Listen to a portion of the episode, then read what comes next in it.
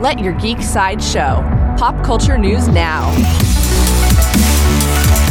Hi, this is Andrew, and here are your pop culture headlines. For fans of books, Michelle Zauner's memoir Crying in H Mart is set to get a feature film adaptation. Will Sharpe, known for his work on The White Lotus, will direct the film. Additionally, the author herself is adapting the screenplay and will also play a part in the film's music. She's best known for being the frontwoman for indie pop band Japanese Breakfast. For fans of Star Wars, Lucasfilm shared a real life recipe that was featured in Star Wars The Mandalorian. The yellow travel biscuits that Dr. Pershing loves so much are now just 20 minutes away. The recipe is on StarWars.com now.